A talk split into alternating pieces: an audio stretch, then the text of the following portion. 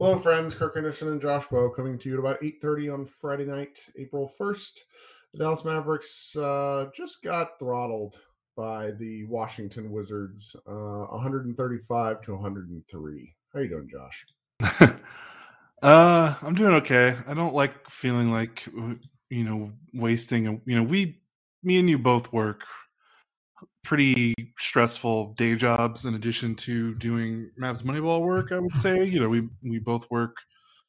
We definitely work more than forty hours a week for our uh, our our day jobs, and then we do this Mavs stuff basically in the hours after that.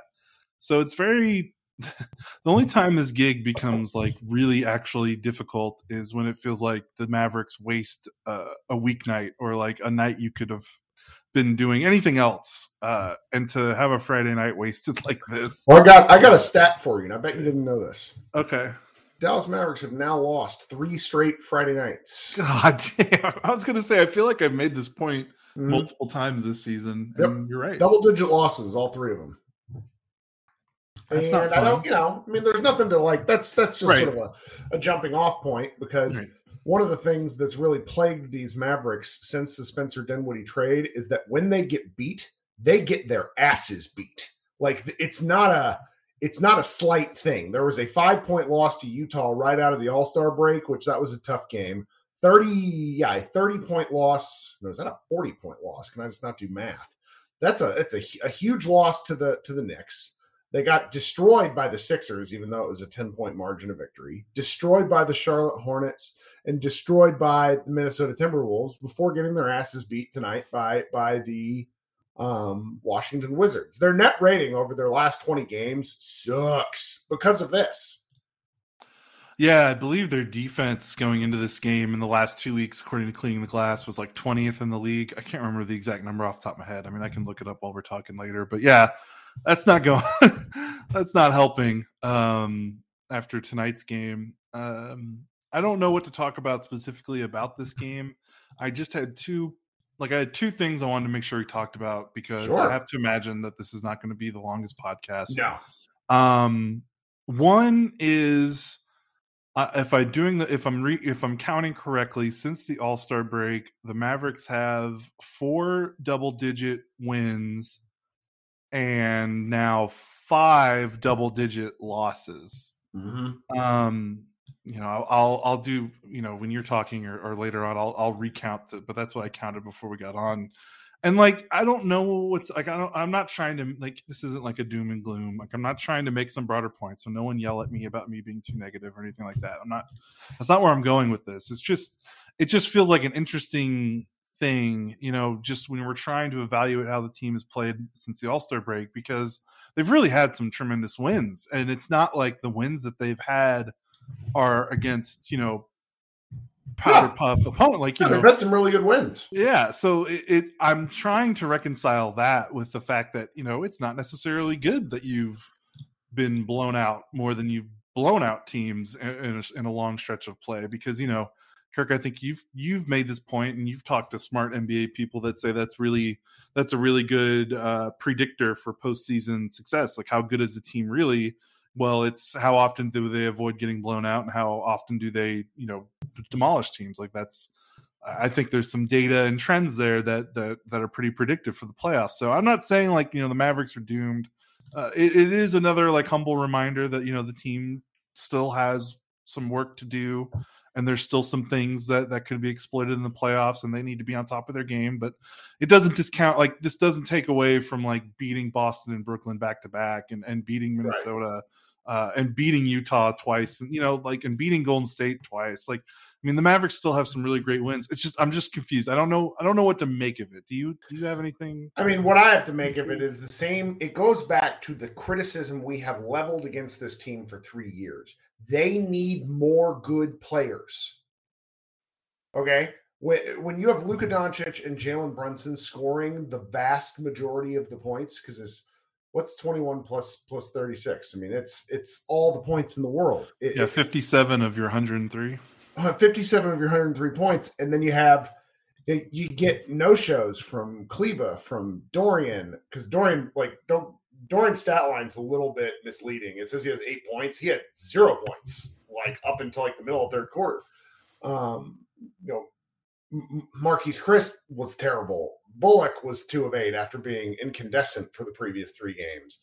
It's you know uh, Spencer Dinwiddie was awful. I mean, awful. Spencer was. Uh, I was getting friends from Wizards uh, uh, messages from Wizards friends being like, "This is the Spencer we saw." You know, eight points in 23 minutes on on two of six shooting and missed all his three pointers and traveled one. He had three turnovers, just kind of sloppy and when the Mavericks are clicking, they're a really well oiled machine. But the blowout losses give pause to the wonderful feelings. That's not to say that I think they're bad. I don't. I think they're playing a little above their weight class, and that's fine because who cares? It's about getting to the playoffs. That's all it's about. You know, this team is not on the level of the Phoenix Suns, and that's fine you know, Memphis might have won, you know, 19 games without Ja Morant. I still think the Mavericks can kick Memphis's ass in a playoff series. I don't care about the rebounding disadvantage. Basketball is played on the court. And so these losses do not over overtake the wins because they've had some incredible wins. It just gives you some concern and plants seeds of doubt to say, okay, are they as good as we think they are? And my buddy Matt Moore, who lost his mind on Twitter yesterday about Luka and Ja, I don't know why. That's a different discussion for a different day. But he made a point where he said even some Mavs fans don't entirely understand how they're winning. He's talking about me. I'm Mavs fans. Okay. And if you are out there saying, I understand how they're winning all these games, I don't entirely believe you because two Spencer Dinwiddie game winners and things feel slightly different.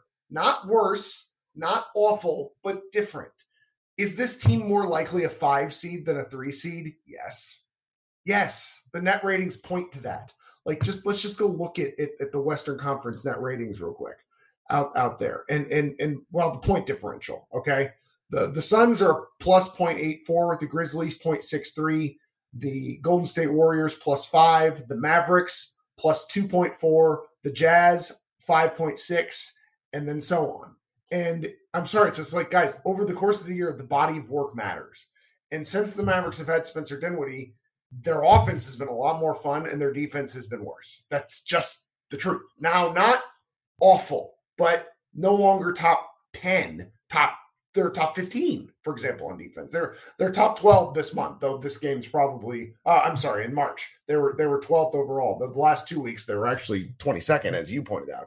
So it, it's just they need they need to be in the right headspace. They need to be rested because I think everybody's pretty tired. And you know, you just look at this game and go, hmm, this sort of stinks. And you move on to the next one. I I I'm looking like the green room after I'm sure is going to be all kinds of heated, and I, I, get it because I get this way. I, I live and die on losses too. But the reason the point differential matters is because like we have enough sample size in basketball history to indicate that point differential is a very good indicator of how good a team is. Okay. That's all. That's all I mean by that. Can or am I am I getting that wrong, or what do you think, Josh? No, no, you're right. That's a good. It's historical. It doesn't mean that it's set in stone. And it doesn't mean surprises happen. But uh, I'll, put it, I'll put it to people like this: yeah. they probably won three more games than they should have. Which fine, who cares? That's like, really I'm glad they won them. That's really funny that you say that because I'm on cleaning the glass right now. And what's really nice about this site, not to uh, do a free ad uh, for for the site, but it updates like almost right after a game. Like it's already got the Mavs data from this game in it.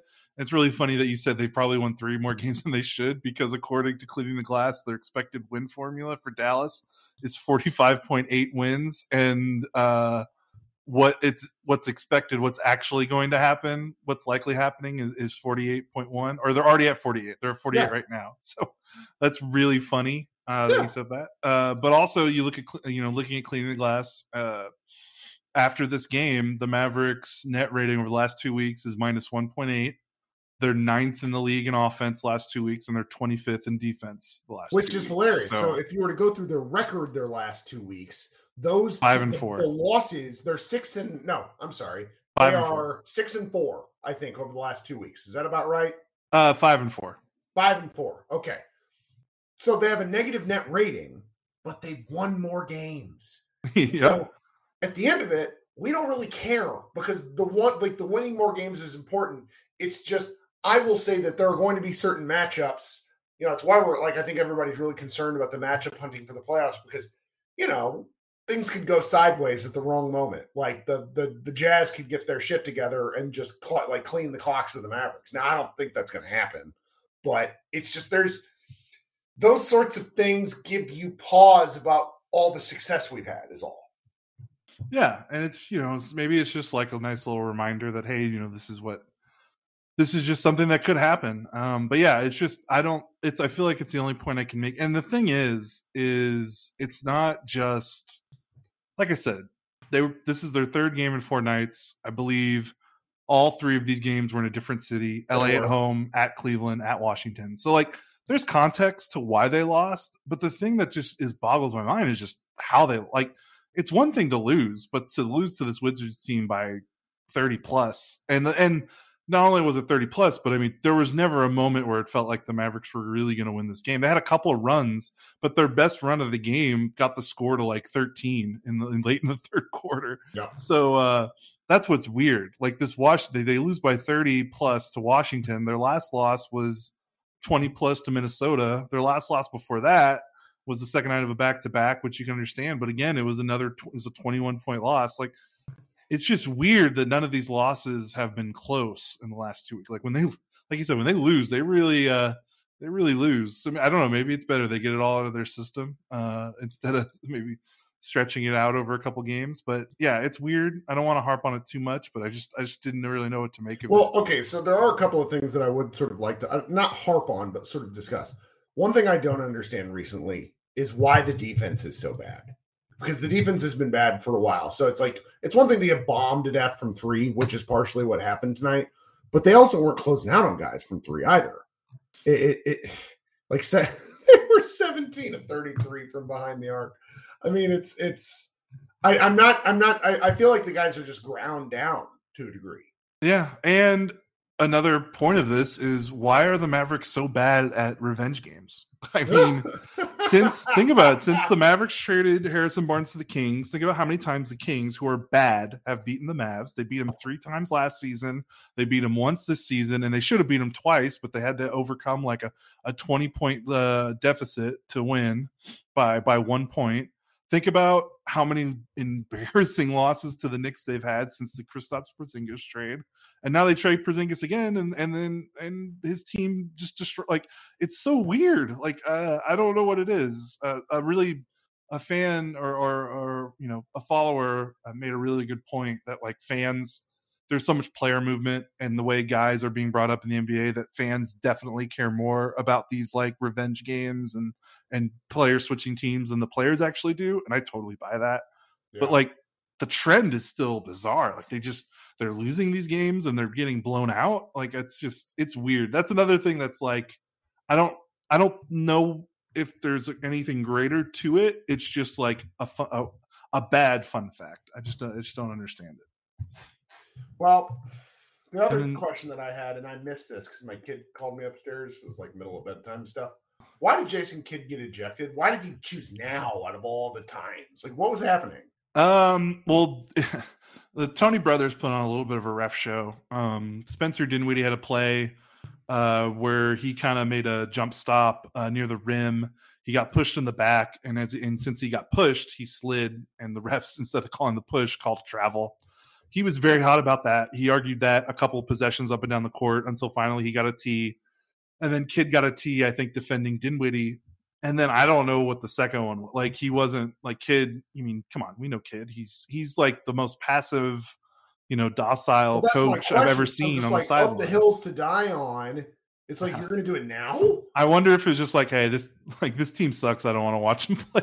Like, I mean, I'm pretty sure Tony Brothers is the same referee who threw out Austin Rivers the other night for the yes. phantom elbow. Yeah, so Tony Brothers is a is a is a clown show. So right. So I think that's more what it has. That's that's probably the more logical explanation. I mean, if you watch the replay, obviously we don't know what Kidd said, but he was very. I mean, he was Kidd. He wasn't very aggressive or or angry or hostile.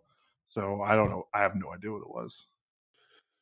Yeah, yeah, okay. Well, that's good to know. So I just came down and ever like I had a bunch of direct messages. I'm like, what did I miss? It's like, oh yeah, Kidd's gone. And so then our last bone to pick, and this is a real thing. This is a real thing, and this is a legitimate criticism. So everybody who wants to give the coaching staff all their flowers for how well they've done this year, do it because I think it's valid. One thing I will nitpick about, and this is actually much more than a nitpick, is get the fucking starters out of the game. We've got to play again in like 36 hours against one of the best teams in the league. Clear the benches. They never clear the benches. What is happening? Dude, I'm looking at Brunson played 36 minutes in a game that was never close. I don't I I could not believe it. Uh especially, you know, like it's like 5 minutes are left in the game and they're down 25 and there's not even at first I was like, all right, is it because he sent someone to the scores table and there just hasn't been a stop? No, there wasn't anyone at the scores table. Uh, Reggie Bullock played four minutes in the fourth quarter. Dorian Finney Smith played 849. Luka played 548 and Brunson played 849. How do you play them in? How do you play your starters that many minutes in a game you're losing by 25 in the fourth quarter? That is that's coaching malpractice. Like you can't do that. Uh, they didn't come out of the game until three minutes until three minutes were left. And what was so bizarre was that then after they sent the subs to the uh, to the scores table, the Mavs had I think two or three timeouts left, the the players sat at the scores table for like two or three more possessions. Like, call a timeout. What are you doing? Like, yeah. I don't get it. No, that's, that's so and like stupid. that's bad coaching. Yeah, like we're just so gonna stupid. say that. That's bad coaching by the coaching staff. Like call it. You've got two timeouts in a 25 point game. Call a timeout and get your guys out of there. You're like, already getting beat get like you stole something. At that yeah. point, who cares? It certainly didn't make a difference in the margin. No, it got worse. Could you imagine if Lucas sprained an ankle in the fourth quarter? Well, I mean, I mean uh, so so let's just geez. let's just peel this way back. When Luka got hurt the first time at the beginning of the season, he was in the game at a point he shouldn't have fucking been in against oh, the Nuggets. Oh man, I don't even remember that. It was the Denver Nuggets. It was an ankle sprain when the game was out of touch, out of reach, and he got rolled up under by Austin Rivers. Ah, uh, that's right. and he had no business being in the game at that point. I wonder if that's a I wonder if this is like a Luka thing, like he doesn't want to come out. But I mean, again, probably there's yeah. probably something there because the man likes his counting stats. But it's like it's as a collective thing. What are we doing? Yeah, it's probably one of those given. It's probably one of those things that goes back to the Rick first Kidd mentality and i wonder if it's just a thing where like rick would have done this and players don't like it so the coaching staff is just a little bit more hands off in terms of how you know how strict they are with coaching decisions and i wonder if this is just a byproduct of that probably i mean it's it's it's a thing that annoys us it's right. not the end of the world it's just one of these things where it's It'll, like It'll be the end of the world if Lucas sprains an ankle in the yes. next two weeks. And yes, and, as they look so damn dog tired when they right. play the Bucks, I mean, right now they play the Bucks Sunday at noon. The Mavericks just traditionally, in my memory, just don't play very well in these afternoon games, and it's I don't know. And we're kicking a dead horse. This is a crappy game. Yep, on to the next one. Um, we actually have a pretty good amount of content up at the site coming this weekend. There's been some interesting stuff that bounced around news wise that we're going to post tomorrow. I mean, none of it's, you know, by all you hardcore Mavs fans will know. Um, we have a really good, I love our, we, we convinced our guy Ian Miller to do uh, a, a, draft conversation with our other guy Jordan. And I really love when they talk about prospects. You know, it's a big NCAA weekend.